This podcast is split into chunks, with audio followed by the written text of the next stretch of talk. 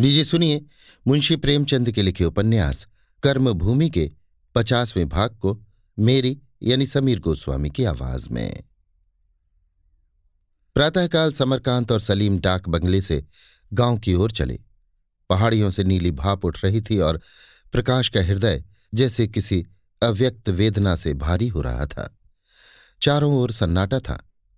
पृथ्वी किसी रोगी की भांति कोहरे के नीचे पड़ी सहर रही थी।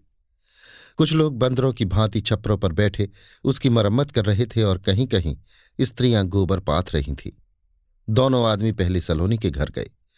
सलोनी को ज्वर चढ़ा हुआ था और सारी देह फोड़े की भांति दुख रही थी, मगर उसे गाने की धुन सवार थी। संतो देखत जग बौराना, साच कहो तो मारन धावे झूठे जगपतियाना, संतो देखत जग मनोव्यथा जब असह और अपार हो जाती है, तब उसे कहीं त्राण नहीं मिलता। जब वो रुदन और क्रंदन की गोद में भी आश्रय नहीं पाती तो वो संगीत के चरणों पर जा गिरती है। समरकांत ने पुकारा, भाभी, जरा बाहर तो आओ। सलोनी चटपट उठकर पके बालों को घूंघट से छिपाती, नवयवना की भांति लजाती आकर खड़ी हो गई और पूछा, तुम कहाँ चले गए थे देवर जी?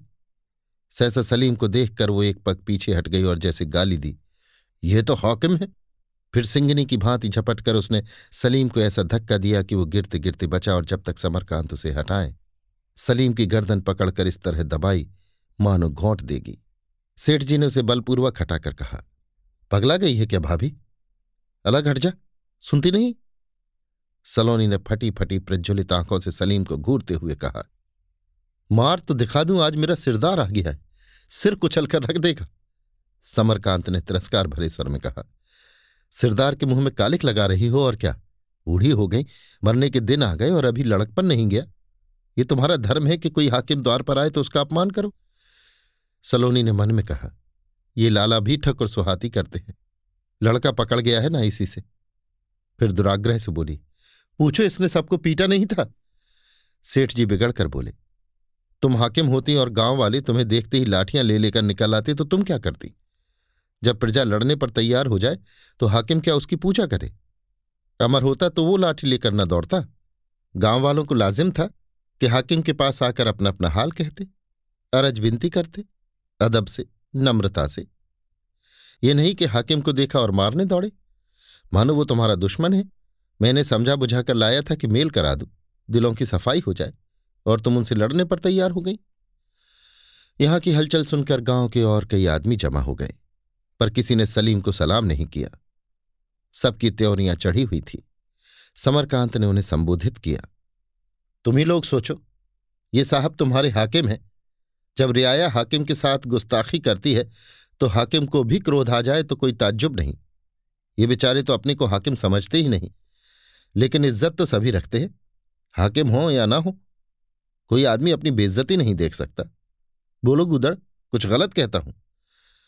गुदड़ ने सिर झुकाकर कहा, नहीं मालिक, सच कहते हो। मुदा वो तो बावली है। उसकी किसी बात का बुरा ना मानो। सबके मुँह में कालिख लगा रही है और क्या? ये हमारे लड़के के बराबर हैं। अमर के साथ पढ़े, उसी के साथ खेले। तुमने अपनी आँखों से देखा कि अमर को गिरफ़्तार करने ये अकेले आए थे।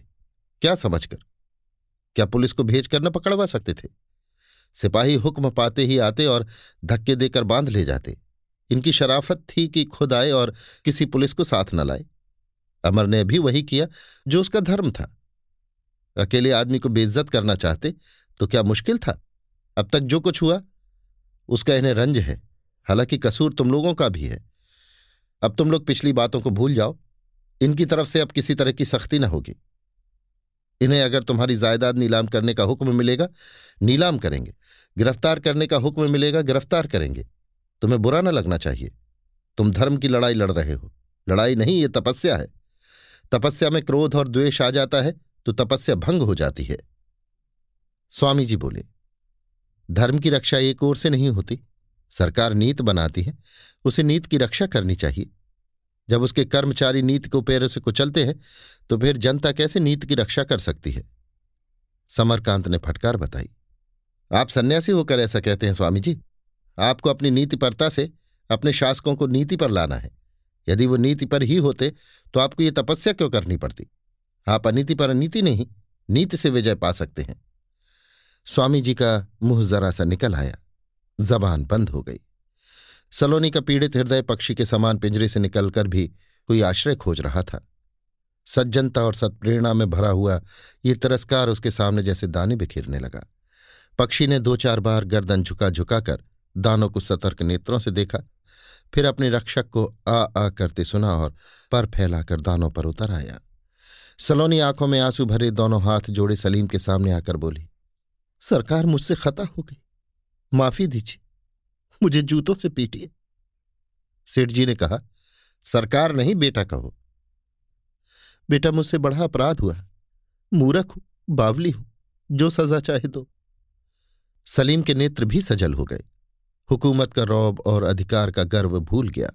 बोला माता जी मुझे शर्मिंदा न करो। यहाँ जितने लोग खड़े हैं, मैं उन सबसे और जो यहाँ नहीं है, उनसे भी अपनी खताओं की मुआफी चाहता हूँ।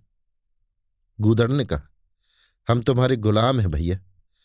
लेकिन मूर्ख जो ठहरे, आदमी पहचानते तो क्यों इतनी बातें होती? स्वामी जी ने समरकांत के कान में कहा, मुझे तो जान पड़ता है कि दगा करेगा। सेठ जी ने आश्वासन दिया, कभी नहीं, नौकरी चाहे चली जाए, पर तुम्हें सताएगा नहीं, शरीफ आदमी है। तो क्या हमें पूरा लगान देना पड़ेगा? जब कुछ है ही नहीं तो दोगे कहाँ से? स्वामी जी हटे तो सलीम ने आकर सेठ जी के कान में कुछ कहा। सेठ जी मुस्कुराकर बोले, जंट साहब, तुम लोगों को दवा दारू के लिए सौ रुपये भेंट कर रहे हैं। मैं अपनी ओर से उसमें नौ सौ रुपये मिलाए देता हूँ। स्वामी जी, डाक बंगले पर चलकर मुझसे रुपए ले लो। गूदड़ ने कृतज्ञता को दबाते हुए कहा, भैया? पर मुख से एक शब्द भी न निकला। समरकांत बोले, ये मत समझो कि ये मेरे रुपए हैं। मैं अपने बाप के घर से नहीं लाया। तुम्ही से तुम्हारा ही गला दबा कर लिए थे। वो तुम्हें लौटा रहा हूँ। गाँव में जहाँ सियापा सा छाया हुआ था, वहाँ रौनक नज़र आने लगी। जैसे कोई संगीत वायु में घुल गया हो। अभी आप सुन रहे थे मुंशी प्रेमचंद के लिखे उपन्यास, कर्मभूमि के पचासवें भाग को मेरी यानी समीर गोस्वामी की आवाज़ में।